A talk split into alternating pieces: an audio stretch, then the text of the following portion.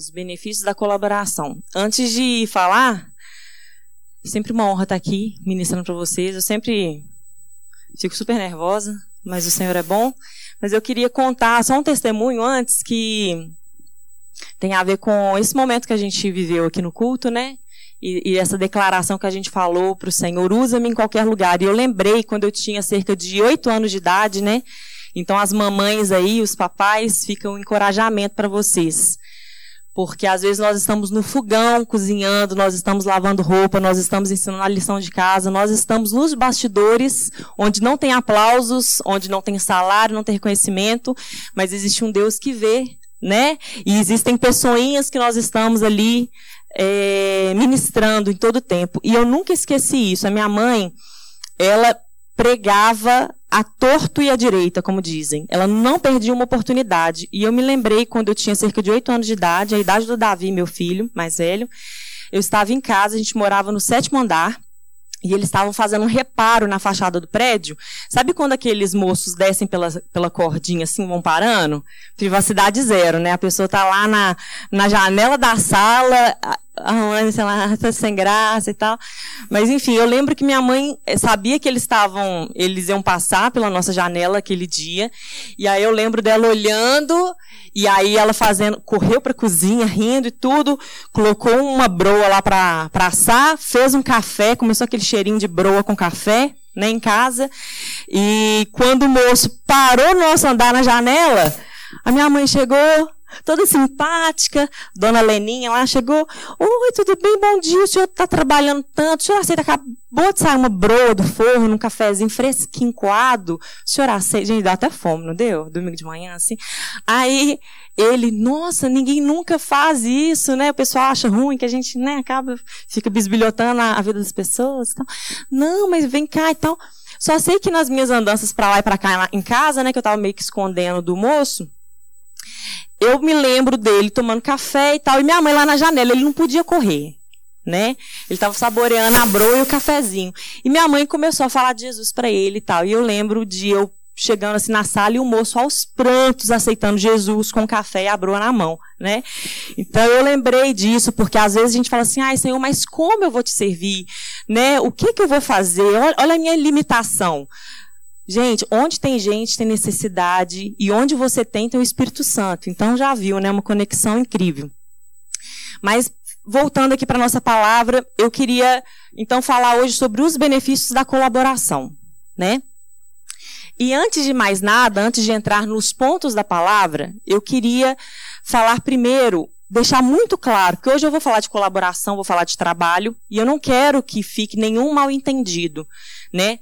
Então eu quero que fique bem claro, antes de iniciar a palavra, que a nossa salvação é cem por cento mérito de Cristo. Amém? Então quando a gente fala de trabalho, de esforço, de excelência, de dedicação, corre o risco de parecer que o meu esforço está conquistando algo que foi Cristo que conquistou por mim, né? Então a gente precisa ter um equilíbrio. E a, a palavra de Deus é aquela espada que separa a alma de espírito, juntas de medulas, e que quebra as confusões da nossa mente, né? Então eu queria falar primeiro, a salvação não tem nada a ver com a sua performance. Dá um aleluia aí, por favor. Aleluia. Graças a Deus, né? Porque a salvação, gente, você e eu, a gente não poderia fa- comprar nossa alma.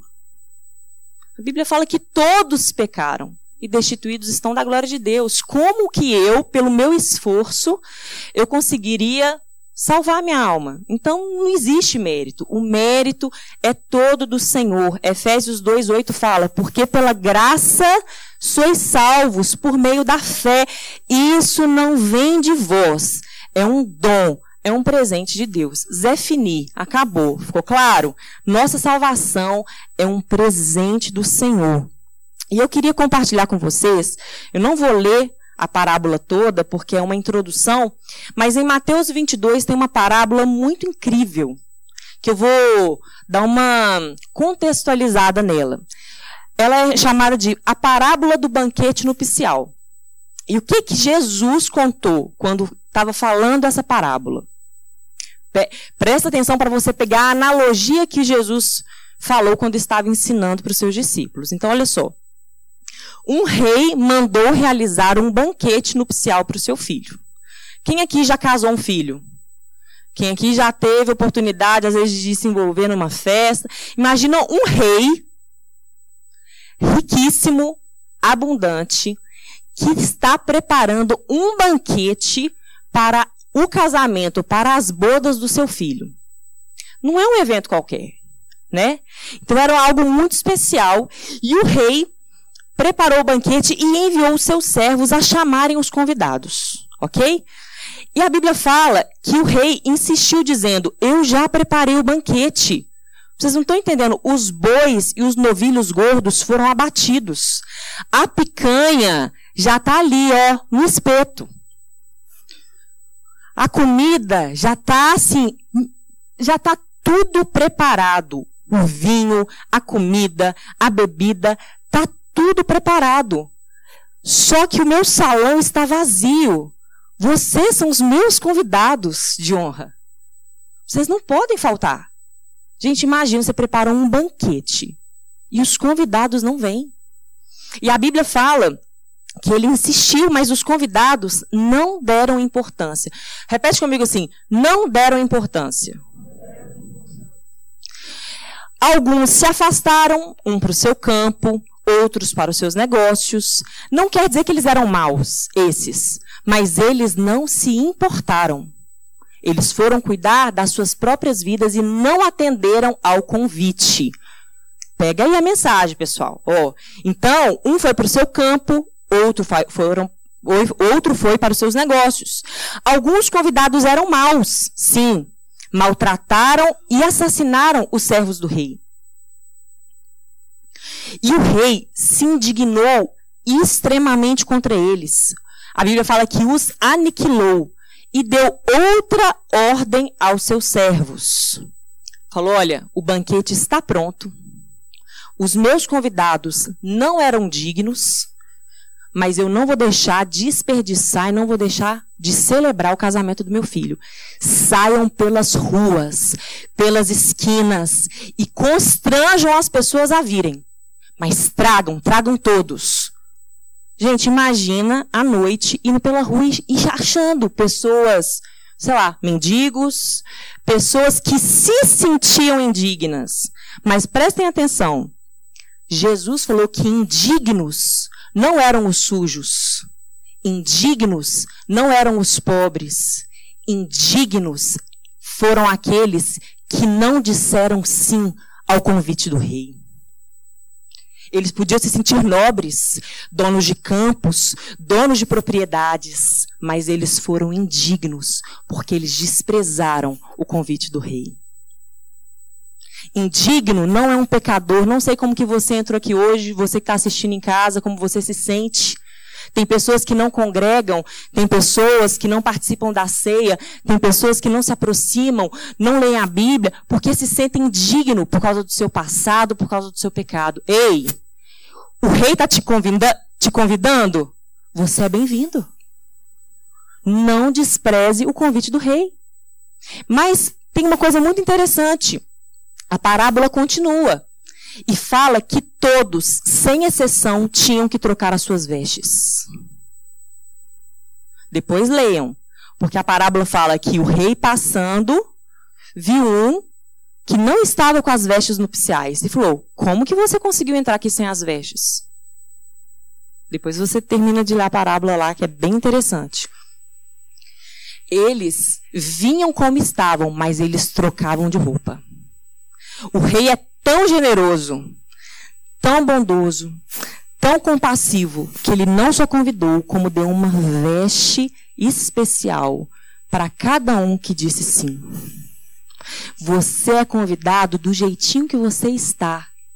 Gente, imagina uma pessoa... Às vezes é bom a gente imaginar aquela cena como se fosse um filme.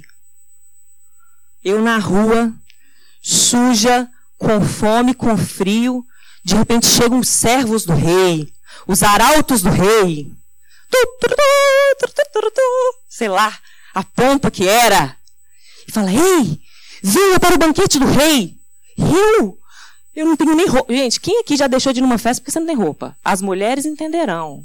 Tem umas que vão com o sapato apertado, mas está bonito, você está lá no casamento, com, com o dedo espremido. Né?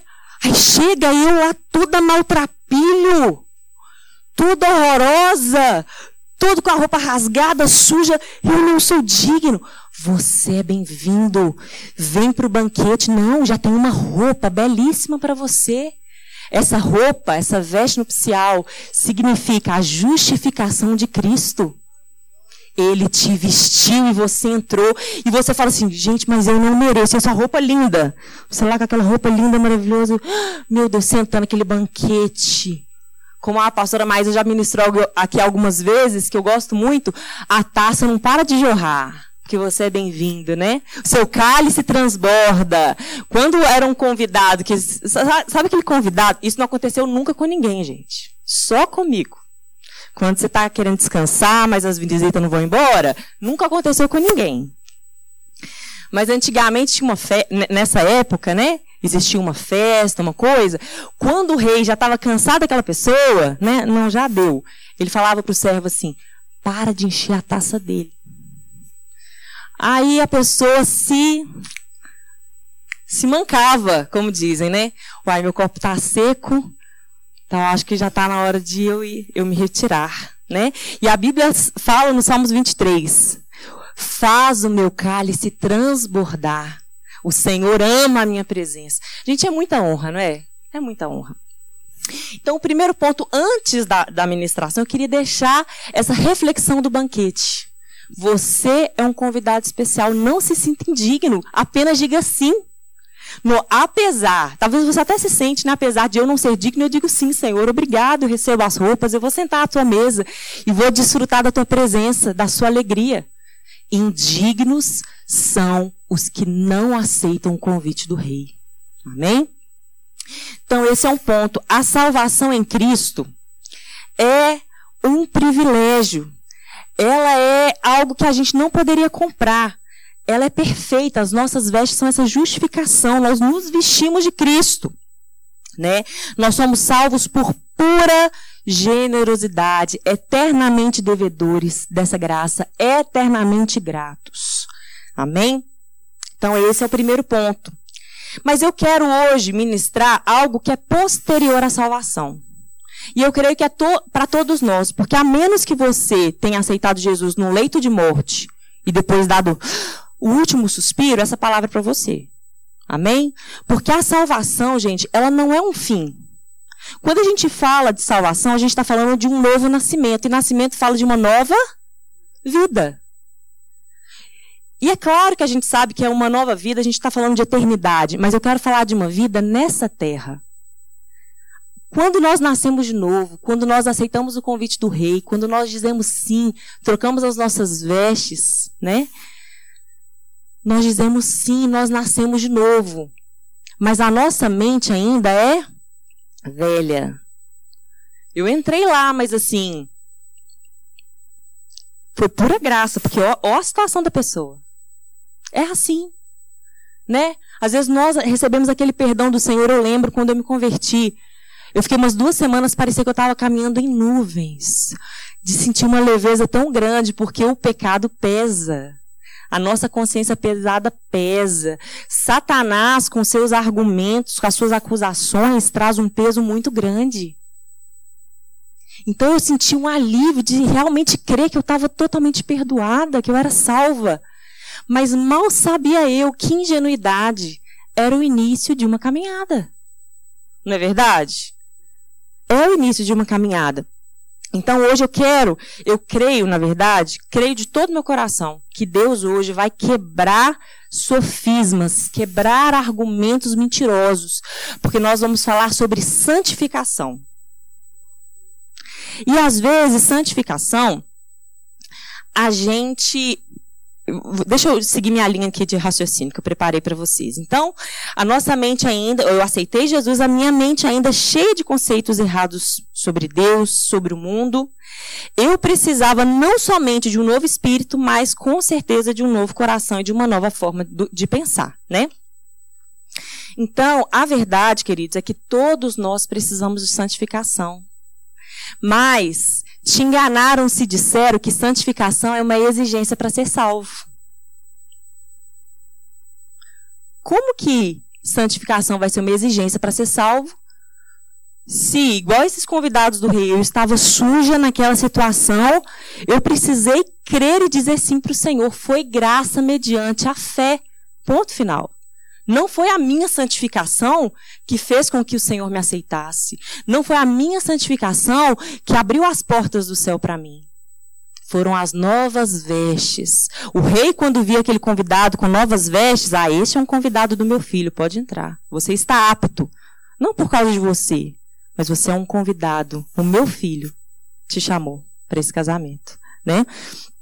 Mas, presta atenção, tá, gente? Vamos seguir essa linha de raciocínio, porque senão pode parecer que a santificação não é algo importante. E é importantíssimo, né? A Bíblia fala, João dezessete, dezessete. A palavra do Senhor fala assim, ó. Essa é, é importante falar. João dezessete, depois leiam. João dezessete é Jesus. Antes de ser cru- crucificado, ele teve um tempo de oração ao Pai, a respeito de nós. Senhor, eu peço que os guarde, não peço que o Senhor tire eles do mundo, mas livre eles do mal. E aquele cuidado do nosso bom pastor, orando ao Pai, a respeito de cada um de nós. E tem um momento que Jesus ora assim, Pai, santifica-os pela tua verdade, a tua palavra é a verdade. Então, a santificação, gente, é como se fosse um processo de iluminação. O que que é um processo de iluminação? É um processo de esclarecimento da verdade. A palavra de Deus fala, e conhecereis a verdade, e a verdade vos libertará. Então, o primeiro ponto que eu quero falar é, leia a Bíblia. Conhecer as Escrituras é parte fundamental do seu processo de santificação. Jesus disse, santifica-os pela tua verdade, a tua palavra é a verdade. Quando nós lemos a Bíblia, e não adianta, gente, tem, sabe, não adianta eu falar que não tem que ler a Bíblia. Ai, mas o pessoal às vezes não tem costume, tem gente que crê que só o pastor, só o padre pode ler a Bíblia, tem gente que vai ler e não entende nada. Gente, é mais fácil do que você imagina. Vou te dar um truque que você vai ficar de cara com a minha estratégia para ler a Bíblia. Você pega a Bíblia, você abre a Bíblia e você lê. É só isso! Pegou? É só isso! Eu já tive épocas que eu me afastei da Bíblia. Não é que eu deixei de amar o Senhor, não é que eu deixei de crer, mas eu estava com a vida muito corrida para ler a Bíblia. E sabe o que acontece? O nosso coração começa a esfriar. Deus não deixou de nos amar, mas o nosso coração começa a ficar distante. São tantas vozes, argumentos e coisas, você começa a esquecer coisas da palavra. O casamento começa a piorar, a sua sabedoria em educar seus filhos começa a ir embora. Você começa a ficar todo esquisito. Aí você fala assim, pelo amor de Deus, não é que eu deixei de ser salva, ou eu deixei de, Deus não está me amando. Não, mas eu preciso estar perto. Tem coisa, gente, que você precisa pegar e fazer. Essa aqui é uma palavra prática. Ah, então você está falando que eu preciso fazer para ser salvo? Não. Eu estou falando que para você ser santificado, conhecer mais o Senhor, não ser enganado, ter a sua mente renovada e lavada, você precisa ler a Bíblia, não tem segredo. Né? Ah, eu, vou, eu tenho que ler a Bíblia toda em um ano, eu tenho que ler... Não, você não tem que nada, gente, ninguém tem que nada. Né? Eu amo essa frase, quando o apóstolo fala, ninguém tem que nada, ninguém tem que nada. Mas se você quer crescer, se você quer ser purificado, você precisa. Né, meus filhos? Ah, mãe, eu tenho que escovar o dente. Eu, como sua mãe, falo, tem. Chora, mas tá lá. Porque vai escovar o dente, gente. Vai, vai escovar. Ah, tem que comer legume? Tem, ué. Gente, a gente não faz só o que a gente quer, não. Você faz só o que você quer? Tem hora que eu quero o quê? Dormir o dia inteiro. Ah, tem, ué. Mas o que eu faço? Eu acordo cedo, eu faço café, eu faço para casa com os meninos, levo na escola, eu trabalho, eu faço o que eu preciso fazer, né? Então você precisa ler a Bíblia. E eu quero te falar uma coisa. Ah, então eu, eu tenho que ler a Bíblia porque eu já tenho vinte anos de igreja? Não, se você aceitar Jesus hoje, você já pode começar a ler a Bíblia. E, gente, ler as Escrituras é um processo que você vai ler. A sua parte é ler. Você ora e lê. A parte de, re, de te revelar é de quem? É do Espírito Santo. E ele é fiel, ele honra quando você está lá fazendo a sua parte, buscando a face dele, buscando o Senhor. A Bíblia fala, buscai-o enquanto se pode achar, invocar enquanto está perto. Não é assim? Nós precisamos buscar o Senhor. A gente tem que parar dessa preguicite, né? Dessa preguiça. Ai, tudo, tudo é o Senhor. Tem uma parte que é só o Senhor, cem por cento o Senhor. Tem uma parte que, ó, a gente precisa tomar vergonha na cara e fazer. Desculpa, gente. Hoje eu estou muito mãe aqui, igual com os meus meninos, mas amém. Então, é um processo de iluminação. Provérbios quatro, dezoito fala que a vereda do justo é como a luz da aurora, que vai brilhando, brilhando, brilhando, brilhando, até ser dia perfeito. Às vezes, eu vou começar a ler a Bíblia e é como se fosse cinco horas da manhã. Mas já dá para ver alguma coisa, não dá? Às vezes você tá meio embaçado, mas você já começa a ver. Mas a partir do momento que você começa a andar a vereda do justo, a caminhar nesse caminho que é a verdade, a caminhar na palavra, o sol vai brilhando, e vai brilhando, e vai brilhando. E a luz, a Bíblia fala... Lâmpada para os meus pés é a tua palavra, luz para o meu caminho. A luz do Senhor ilumina o nosso caminho, que você sabe exatamente onde você pode pisar, onde você não pode pisar, onde desviar, o que fazer. É um esclarecimento e uma sabedoria que vem do alto. A Bíblia fala, dois Timóteo três, dezesseis, se puder projetar, por gentileza, essa, essa, esse texto é muito incrível. Olha aqui que a palavra de Deus fala, dois Timóteo três, dezesseis. Toda a escritura é inspirada por Deus e proveitosa para ministrar a verdade, repreender o mal, corrigir os erros, ensinar a maneira certa de viver, a fim de que todo homem de Deus tenha capacidade e pleno preparo para realizar todas as boas ações. A Bíblia é a mensagem da salvação, é o cerne da Bíblia, mas ela também é proveitosa para ministrar a verdade, repreender o mal, corrigir os erros, ensinar a maneira certa de viver. A palavra do Senhor fala, se não me engano, está em Oséias, o meu povo perece porque falta o conhecimento. Queridos, nós precisamos conhecer a palavra de Deus. Se você não tem o hábito, eu quero te dar uma dica. O livro de Provérbios tem trinta e um capítulos. E é, são conselhos práticos do dia a dia. Começa lendo um capítulo por dia. Hoje é dia sete, lê Provérbios sete, amanhã é dia oito, Provérbios oito. Começa com alguma coisa, mas você precisa ler as Escrituras e Deus vai falar com você. Você vai se surpreender como Deus é maravilhoso. Né? Outras estratégias que você pode fazer. Estou vendo a Marcelinha ali com o neném recém-nascido. Eu lembro da minha época também, amamentando, acordando à noite, exausta. Exausta. Parecia um panda, né? Só tinha olheira. Mas o que, que eu fiz? Eu consegui, um, na época, um C D. Existe ainda, gente, um C D? Consegui um C D, Bíblia Falada. Às vezes, nos meus trajetos, levando na escola, trânsito, eu colocava a Bíblia e, gente, como que Deus falava comigo? Seja astuto, seja esperto, para de perder tempo, mas você precisa ouvir ou ler as Escrituras. Amém? No Spotify tem, quem falou? Aleluia, no Spotify tem a Bíblia Falada. Então, olha só, eu quero te ensinar que santificação não é um peso, santificação é um presente de Deus. Repete comigo, santificação é um presente. Quem que é santo? Santo, santo, santo é o Senhor dos Exércitos. O nosso Deus é santo. E quando nós lemos, o verbo se fez carne, quando nós estamos comungando, lendo a palavra, o Senhor nos ministrando, nós estamos sendo iluminados no nosso entendimento. E nós obedecemos, então é uma mistura de, é um conjuntinho, um combo. Iluminação, esclarecimento da verdade e obediência. iluminação, esclarecimento da verdade, obediência. Eu sou esclarecido pela palavra, convencido pelo Senhor, que é Ele que nos convence, e eu obedeço. Esse processo de ouvir, crer e obedecer. Ouvir, crer e obedecer é tipo um banho. Uma vez eu lembro que eu estava orando e tal, e eu tive uma visão, e eu estava assim, Senhor, Senhor, mas como dói esse processo. Senhor, eu preciso passar por isso. E eu vi, gente, eu tive uma visão clara na minha mente. Tipo o Chapolin Colorado, a Camila desse tamanho, assim, ó.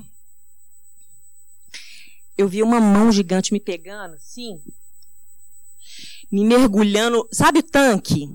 Um tanque, branquinho, assim, com aquelas ondinhas, assim.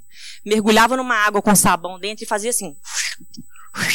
Saía aquele caldo, sabe? E era eu lá, rolando de um lado pro outro. A visão. Gente, olha como que Deus é, é tremendo nas suas visões. Visão tão espiritual, né? Uau, uau.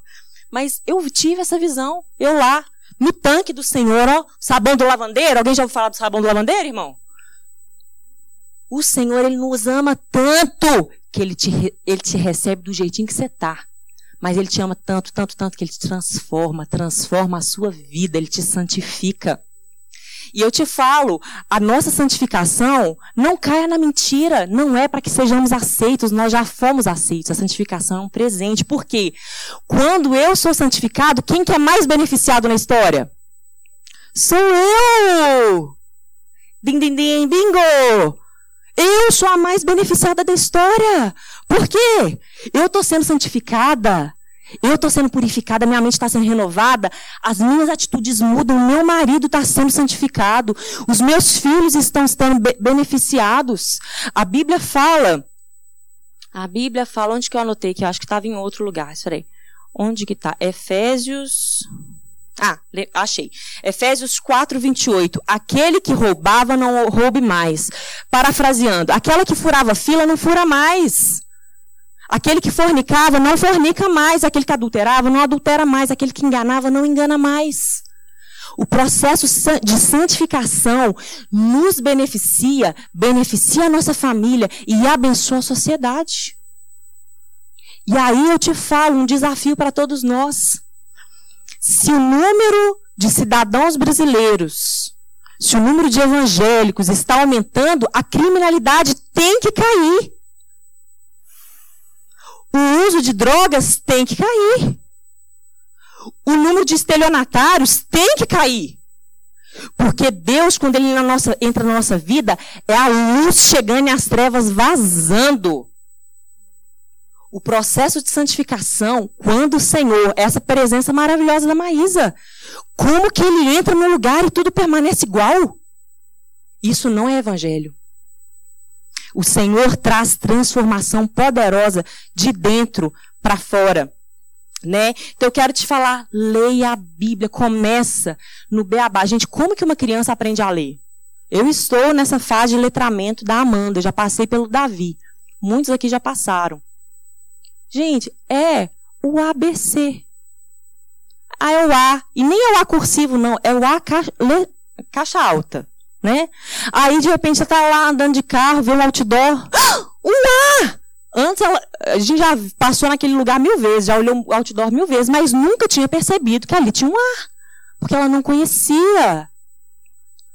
E aí você vai, gente, é aos pouquinhos, é no conta-gotas, mas você tem que partir de algum lugar. Ah, mas eu não vou ler a Bíblia porque Deus não fala comigo igual Ele fala com o apóstolo. Queridos, começa, Deus vai falar com você do jeito que Ele vai falar com você. Deus é tão individual, Ele te fez de uma forma tão perfeita. Eu lembro a primeira vez que eu li a Bíblia. Era nessa igreja. A gente tinha feito um amigo oculto de final de ano, de Bíblia usada. Eram os adolescentes. Aí eu ganhei uma, uma Bíblia quadradinha, linguagem de hoje, que sabe na lateral, assim, quando tem o nome de canetinha da pessoa? Eu ganhei. Toda cheia de... Como que fala quando... Não é pichar o muro, não? Não é pichar. É um bonito. Grafite, cheio de grafite e tal. Grafite? É, isso aí. Grafitada, Bíblia grafitada, gente. Moderna demais. Mas eu lembro um dia... E a Bíblia estava lá comigo. Gente, a Bíblia fechada... é o mesmo WhatsApp que você vai receber com o seu celular desligado, né? Então eu estava lá, eu tinha a Bíblia, glórias. Só que um dia eu resolvi ler. E antes de ler, eu lembro que eu estava na casa de uma tia minha, tinha um pessoal lá. Eu fui para o quarto, falei, Deus, fala comigo. Gente, tudo que eu preciso, precisava ouvir estava em um versículo. Eu estava passando um momento difícil na minha casa, minha mãe tinha ido embora. Eu estava com um sorriso no rosto, mas por dentro eu estava despedaçada. E quando eu abri... Quando eu abri as Escrituras, o Espírito Santo, estava escrito assim na palavra: ainda que uma mãe pudesse esquecer do seu filho, eu, Senhor, jamais esqueceria de ti. Eu, eu li e falei, quê? Aí eu li de novo, eu li de novo, comecei a chorar sozinha num quarto. Sei lá, eu tinha doze anos, treze anos. Deus falou comigo com um versículo, com um versículo. E veio algo tão profundo no meu coração que eu falei, eu tenho que ler. Às vezes eu li e eu dormia, às vezes eu li e eu não entendia. Gente, isso acontece. Mas sempre eu ia num lugar, alguém falava comigo assim, eis que o Senhor está te falando, leia a Bíblia. Eu falei, gente, pelo amor de Deus. Aí eu ia no outro, eu ia no monte. Na época estava um febre, a moda era ir no monte. Aí eu ia no monte com a minha tia, com os primos e tudo. Aí chegava a tia do coque lá, ó, só não são, ó, só não são. Aí todo mundo, você vai para as nações, você... Aí eu olhava para mim, leia a Bíblia. Eu falei, gente...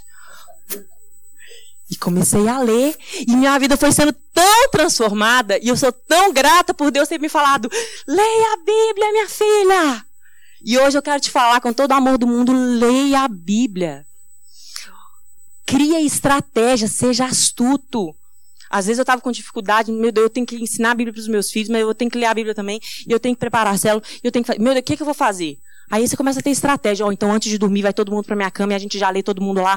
E aí, a gente faz. E aí, se vira.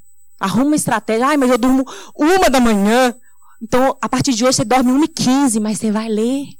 Entendeu, gente? Quando a gente quer, a gente dá um. Aleluia. Então, vamos para o próximo. Então, a Bíblia, ela ministra a verdade, repreende o mal, é proveitosa para corrigir os erros e ensinar a maneira certa de viver, nos capacita, nos prepara. Esses dias, vou dar um exemplo para vocês, esses dias, essa semana, a minha célula, junto com a querida Aline, nossa atriz querida, e outras irmãs preciosas, a gente está lendo primeira Coríntios. Um capítulo por dia. Um capítulo por dia. Totalmente possível. Se você atrasa, você corre e, e tira o atraso, enfim. E eu estava lendo, só estou querendo ilustrar para vocês. Aí eu estava lendo sozinha no meu quarto, não tinha ninguém puxando a minha orelha, não tinha ninguém gritando comigo. Estava eu e a Bíblia. E aí eu comecei a ler. Aguardai até que venha o Senhor, o qual não somente trará à luz o que está em oculto nas trevas, mas igualmente manifestará as intenções dos corações. Gente, parece que saltou assim nos meus olhos. Um dia o Senhor manifestará as intenções do coração. E aí Deus, no meu íntimo, li só eu e ele na Bíblia. Camila, vigia as intenções do seu coração. Um dia tudo que vai estar nas trevas vai vir à luz. Gente, eu estou compartilhando com vocês, não estou falando que a minha intenção é ruim não, tá?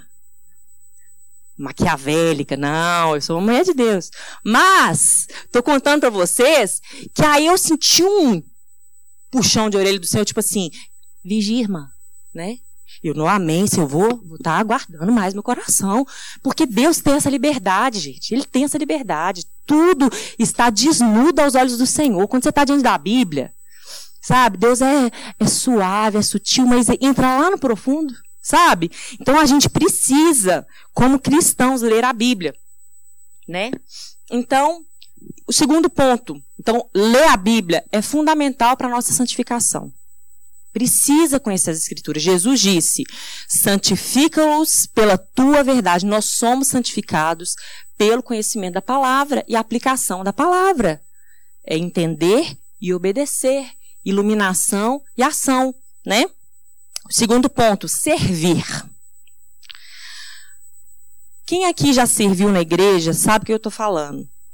E quando eu falo servir na igreja, pode ser literalmente servir na igreja, pode ser fazer uma célula fora, mas eu falo que você sente que você está servindo o reino, Amém?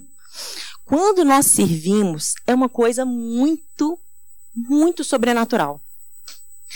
Porque é uma coisa, assim, que nos edifica muito. E eu vou explicar para vocês melhor, né? Na verdade, não se preocupe em arrumar para você mesmo uma ocupação no reino de Deus. Às vezes as pessoas estão muito preocupadas, mas onde eu vou servir? Eu não sei qual é o ministério, eu não sei qual é o meu chamado, né?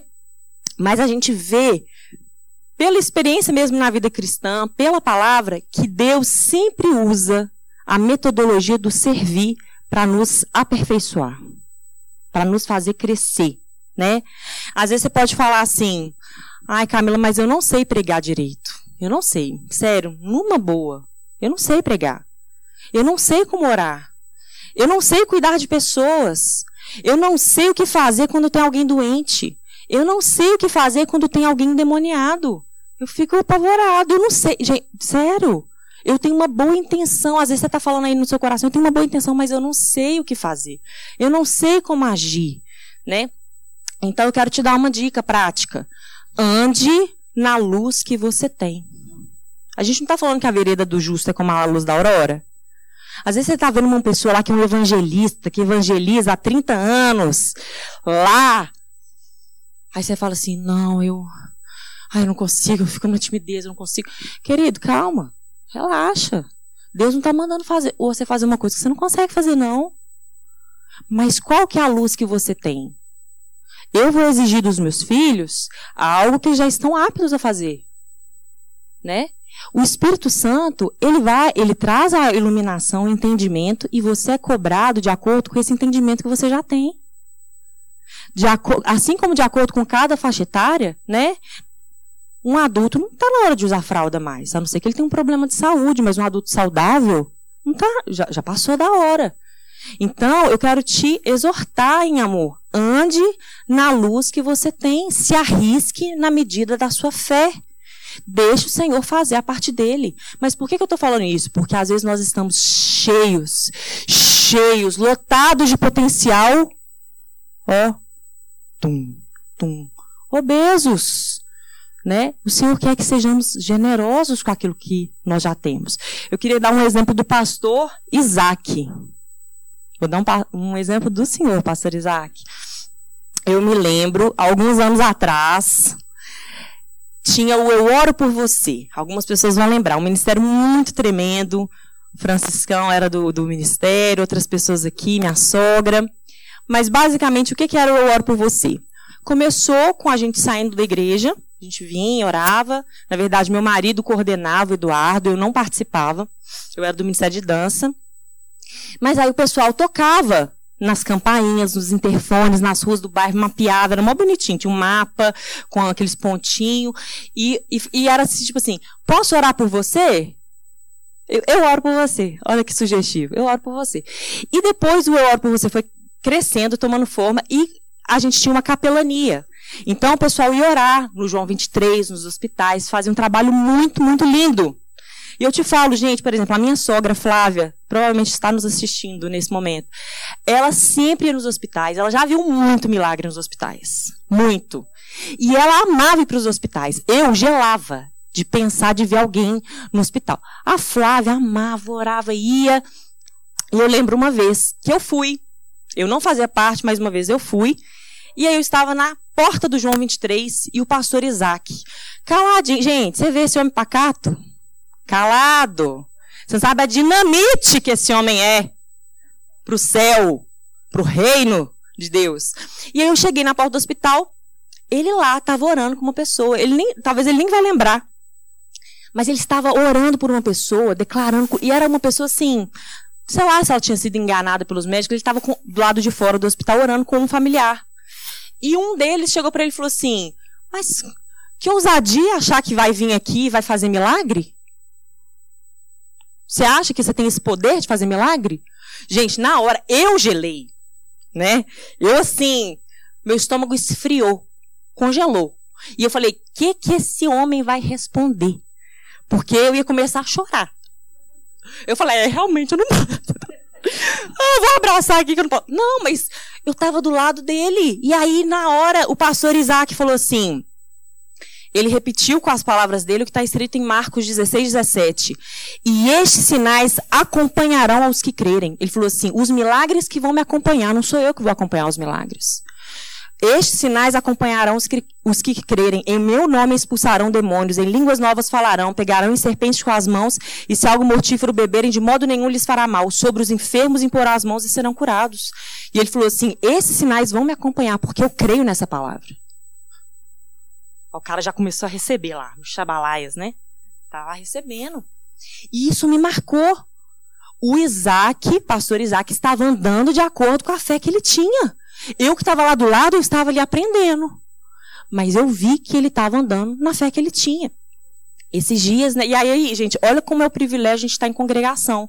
Isso tem muitos anos atrás. E aí eu vi a fé do Isaac, ouvia depois os testemunhos, vi a fé da minha sogra, ouvi os testemunhos. De repente, eu falei, ah, eu quero orar por alguém também. Né? O testemunho é o espírito da profecia, aquilo encheu meu coração de fé. Esses dias, esses dias mais especificamente, no feriado agora de dois de novembro, eu fui para o sítio do meu sogro, muito gostoso, a gente foi descansar. E aí chegamos lá, eu, Eduardo, Davi, Amanda e o meu sogro, já estava lá. Só que o meu sogro começou a passar mal, ele começou a mancar e a gente não sabia se era uma picada de aranha, a gente não sabia se tinha estourado alguma veia no pé dele, que o pé dele começou a inchar. E ele começou a sentir uma dor absurda no pé. Estávamos num lugar super afastado, lá não pega celular, não pega internet. Já estava à noite, foi um dia que choveu, choveu, choveu. E aí o Eduardo, pai, eu vão sair daqui para te levar para um hospital. Ele falou, não, agora está tudo fechado e tal. E ele com muita dor, não tinha remédio. E aí nessas horas o Espírito Santo vem e fala assim, ora por ele, né? Aleluia! Nos bastidores, que a nossa fé tem que ser exercitada, né? E aí, na hora, ele lá com o pé pra cima e doendo, e a gente já calculando, amanhã tem que acordar, acabou o passeio, vamos procurar um médico, tem que ver o que, que aconteceu com o pé dele. E o Davi perto, não, avô, seu pé... Aí, eu senti no meu coração, assim, falei assim, Davi, vem cá, ora pelo pé do seu avô. Aí, Davi, eu falei, mas ora com fé. Eu tava com fé também, tá, irmãos? Eu fico brincando assim, mas eu falei com o Davi, Davi, ora com fé. Ah, o Davi, não, amém. Aí o meu sogro, meio assim, né, não vou falar que ele não creu, né, mas ele, não, amém, Davi, ora pelo pé do vovô e tal. E aí, o Davi falou, Senhor, aí fez uma oração simples, orou, amanhã o meu avô vai estar com o pé ótimo, e a gente vai poder brincar, e não vai ninguém, ninguém precisar ir pro hospital. Amém, amém. Fomos dormir, porque realmente não tinha o que fazer naquele dia. Não tinha remédio para dor. Tinha um olhinho de amêndoa lá, a gente passou um olhinho de amêndoa. Você vê, né? E fomos dormir. E aí, antes de dormir, eu falei, Senhor, usei essa palavra aqui. Cura o pé do Gilberto, que ele tenha, ele saiba que foi o Senhor que fez. Porque não tem médico, não tem remédio, né? E tal, a gente dormiu. Aí no outro dia, a gente, eu acordei doida pra ver o pé do meu sogro, né? Aí a gente acordou e o Gilberto andando pra lá e pra cá, pra lá e pra cá, pra lá e pra cá. Aí eu cheguei, aí eu não falei nada. Aí eu, aí o Davi, mãe, você viu que o pé do vô melhorou? Aí eu falei, Davi, eu tô de cara, Davi, tô de cara, o pé do vô melhorou e tal. Aí chegou na hora, aí foi chegando a hora do almoço, eu tava preparando o almoço pro pessoal. Aí meu sogro, É, gente, é, vocês viram que meu pé melhorou? A gente, não, a gente viu, não, viu, o Davi orou, né? A gente orou e tal. Aí ele, não, amém, mas eu acho que esse tipo de dor deve ser aquelas que vem e volta. Porque, gente, foi, sabe aquela coisa? Porque é, às vezes é difícil. Você fala assim, foi uma coisa tão simples. Porque às vezes a gente acha, gente, que pra acontecer uma cura, tem que ser um trem assim, uh, sei lá, um trem tão, tão fora da realidade, assim. Sabe? A Bíblia fala. Os sinais vão acompanhar os que creem. Foi tão simples que às vezes é difícil. Tá? A gente fala, não, mas será que estava doendo mesmo? E aí, eu tirei foto do meu sogro pendurado lá num negócio em cima da árvore, que ele estava com, sei lá, não sei se era bomba d'água, que ele estava passando um fio. Ele lá com o pé dele, ele não sentia mais dor nenhuma. Mais dor nenhuma. Foi uma coisa simples. Mas por que, que eu estou contando esse testemunho? Ande na luz que você tem. Se você não tem fé para, num velório, mandar o morto ressuscitar, às vezes você tem fé para orar pelo pé de alguém que está doendo. Mas, ah, já que eu não tenho esse poder de cura todo, o outro está lá com o pé doendo e eu não vou fazer nada. Né? E engraçado que a gente, tá, a gente recebeu o box devocional, né?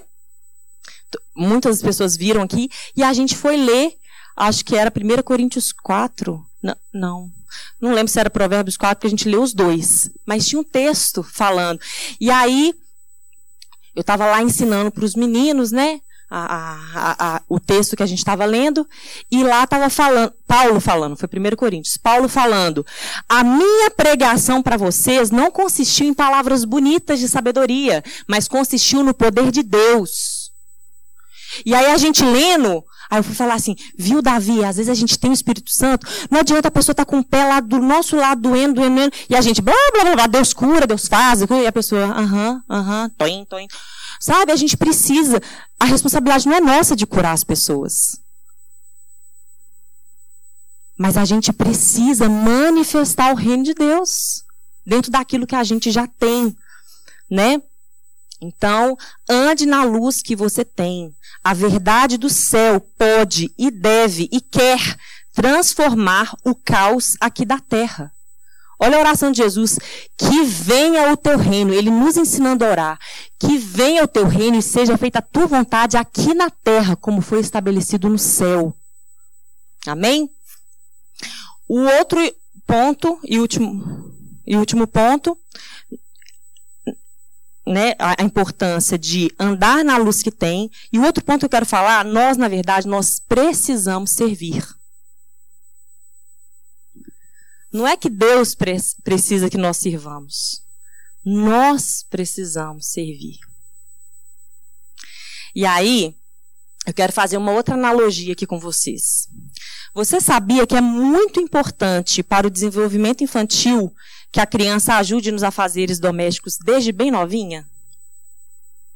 Se você colocar no Google benefícios para a criança de ajudar nos afazeres domésticos, vai aparecer inúmeras pesquisas científicas dos benefícios de servir, de ajudar desde pequenininho, né?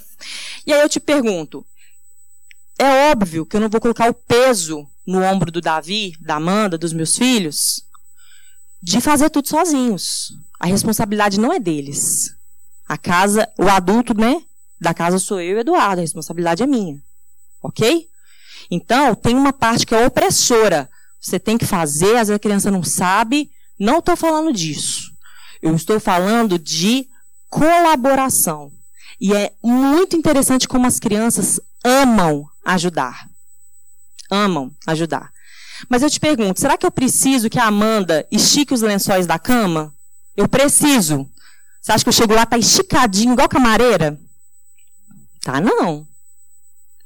Você acha que quando eu peço pro Davi, né, o Eduardo pede pro Davi para lavar, ajudar a lavar a louça, será que dá mais trabalho para a gente ou menos trabalho? Gente, dá mais trabalho. Às vezes, né, imagina a cena, até coloquei essa cena aqui, imagina, o filho chegou da escola, aí chegou, tirou o tênis, jogou no canto, aí jogou a mochila, aí mandei tomar banho, colocou a roupa no chão do banheiro, tomou, saiu molhando, colocou a toalha molhada em cima da cama. Se eu estou com pressa e eu quero arrumar, qual que é a minha tendência? Sai catando tudo. Não, é, você está muito bagunceiro. Corre, arruma aqui, estica ali e pendura aqui. Mas se eu tenho essa consciência que eu preciso ensiná-lo, me dá um pouquinho mais de tempo, um pouquinho mais de trabalho, mas vamos lá, né? Ó, oh, não, pega a toalha aqui, vem cá. Pendura assim, ó, oh, é, agora estica, ok. Sabe aquele tênis lá, ó, oh, pega o tênis, isso. Uhum. Organiza aqui, ó. E agora, ensinar, gente, dá trabalho.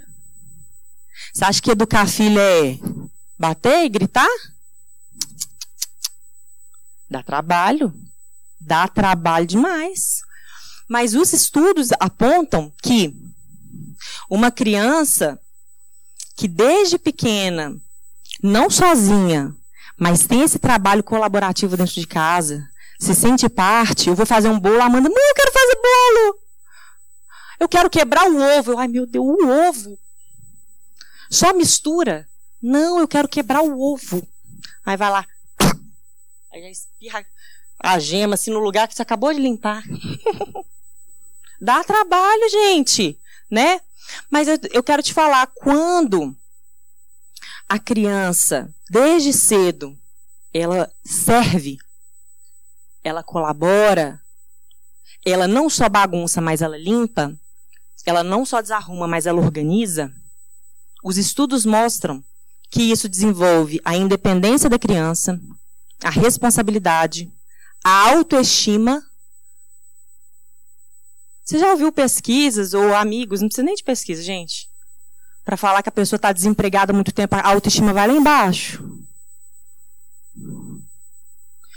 Então isso estimula independência, responsabilidade, autoestima, coordenação motora e ainda faz com que ela dê valor ao trabalho dos outros.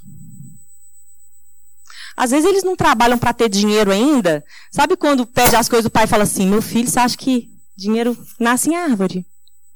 Você acabou de ganhar isso, você está querendo isso? Porque a criança, às vezes, não sabe o valor das coisas. Aí é muito engraçado. Começa da mesada. Pai, pai, pai, pai, eu quero isso. Quero pizza. Tal. Ah, não, Davi, já comprei isso. Então, pode comprar com a sua mesada. Ah, tá. Eu tenho... Quanto custa? Isso tudo? Não, não vou gastar minha mesada, não. Isso tudo? Não. Quando é o dinheiro do papai, pode. Meu, isso tudo não vou gastar, não, de jeito nenhum. Mas quando a gente ajuda, quando a criança ajuda, além dela desenvolver independência, responsabilidade, autoestima, coordenação motora, ainda faz com que ela dê valor ao trabalho dos outros. Eu permito que os meus filhos ajudem, porque eu sei que não é aquele lençol que está sendo esticado ali.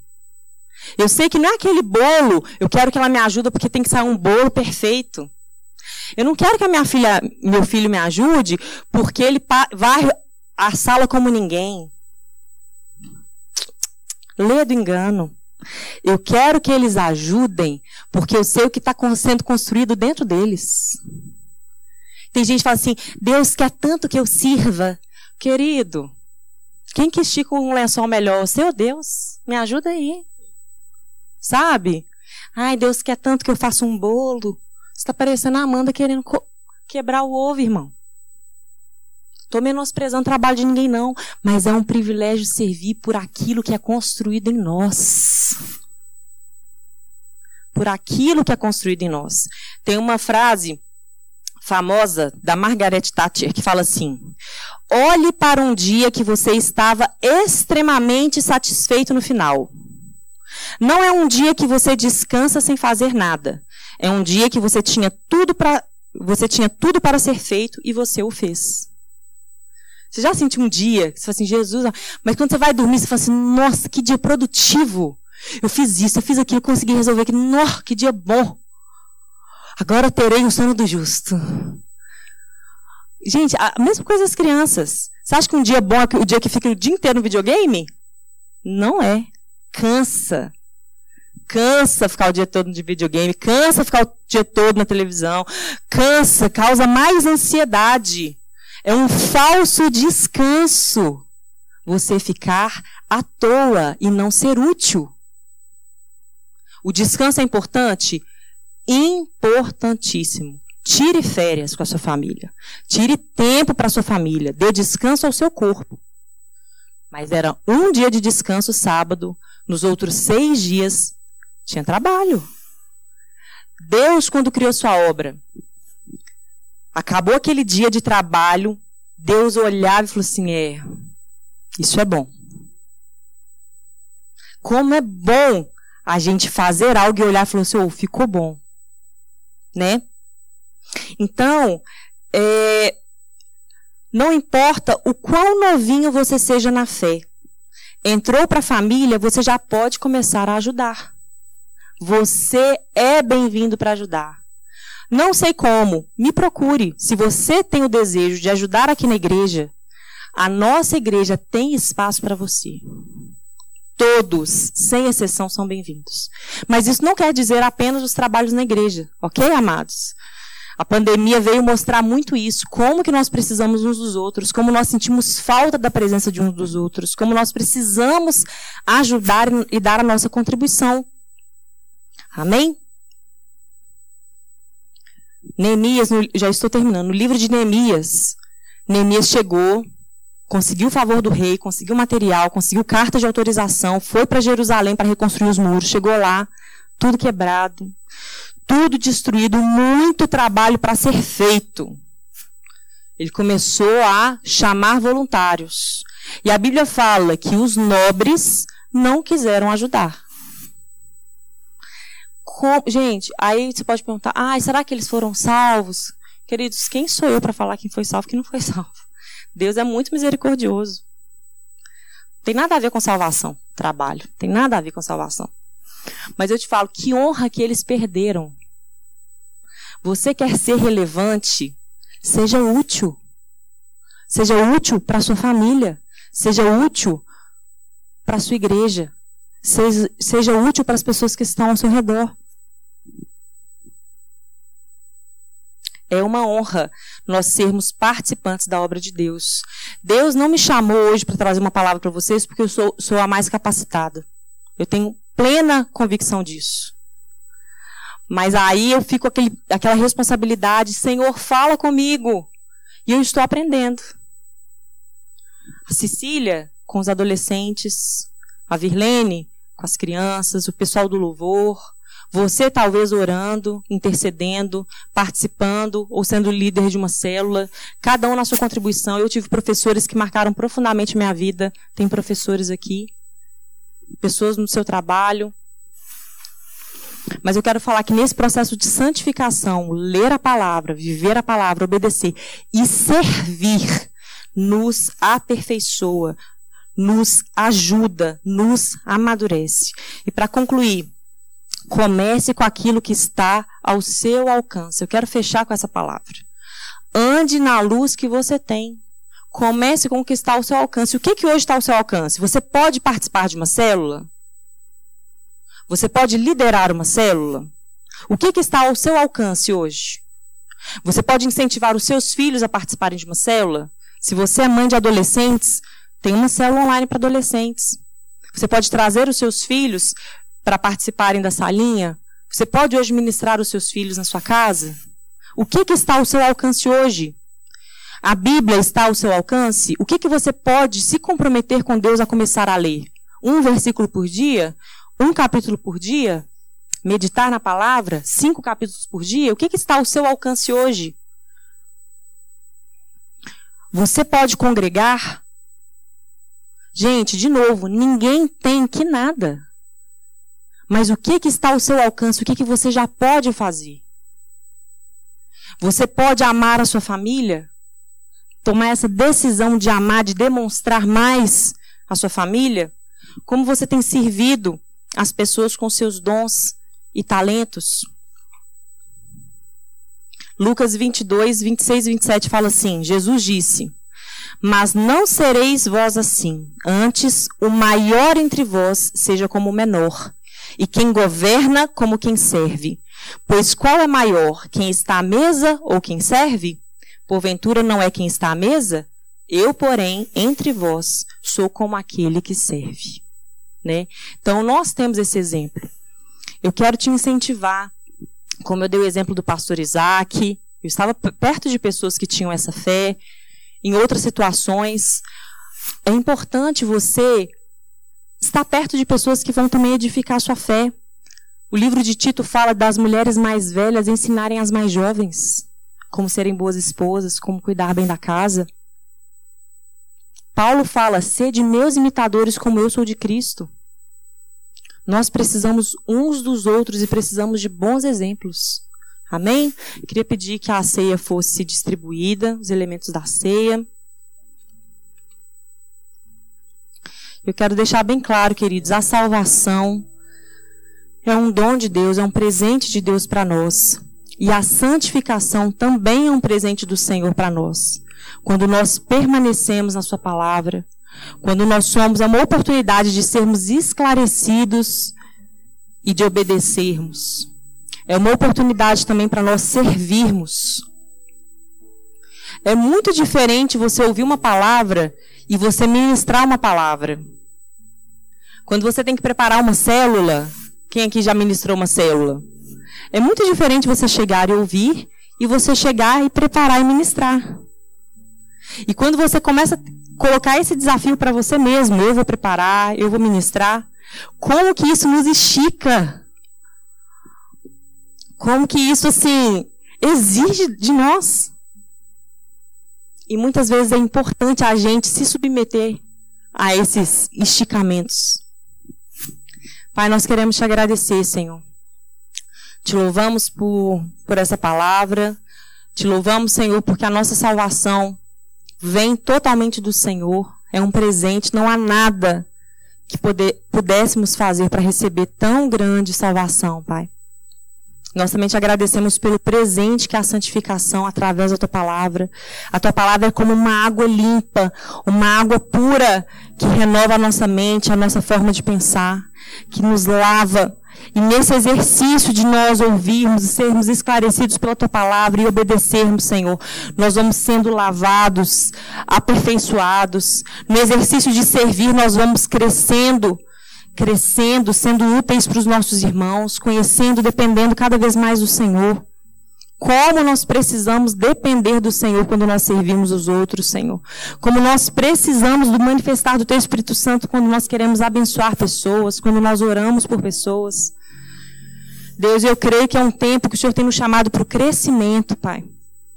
Um tempo de crescimento, um tempo de abrirmos as gavetas, ab- ab- abrirmos, abrirmos o baú, tirarmos as roupas velhas lá de dentro, sacudir, colocar no sol.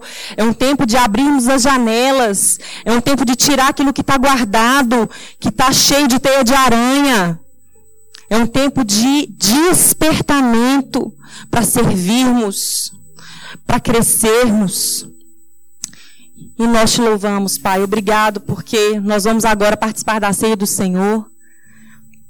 E todos aqueles que recebem o teu convite, Pai, são bem-vindos. E nós dizemos sim para o Senhor, sim para o teu sacrifício, Senhor.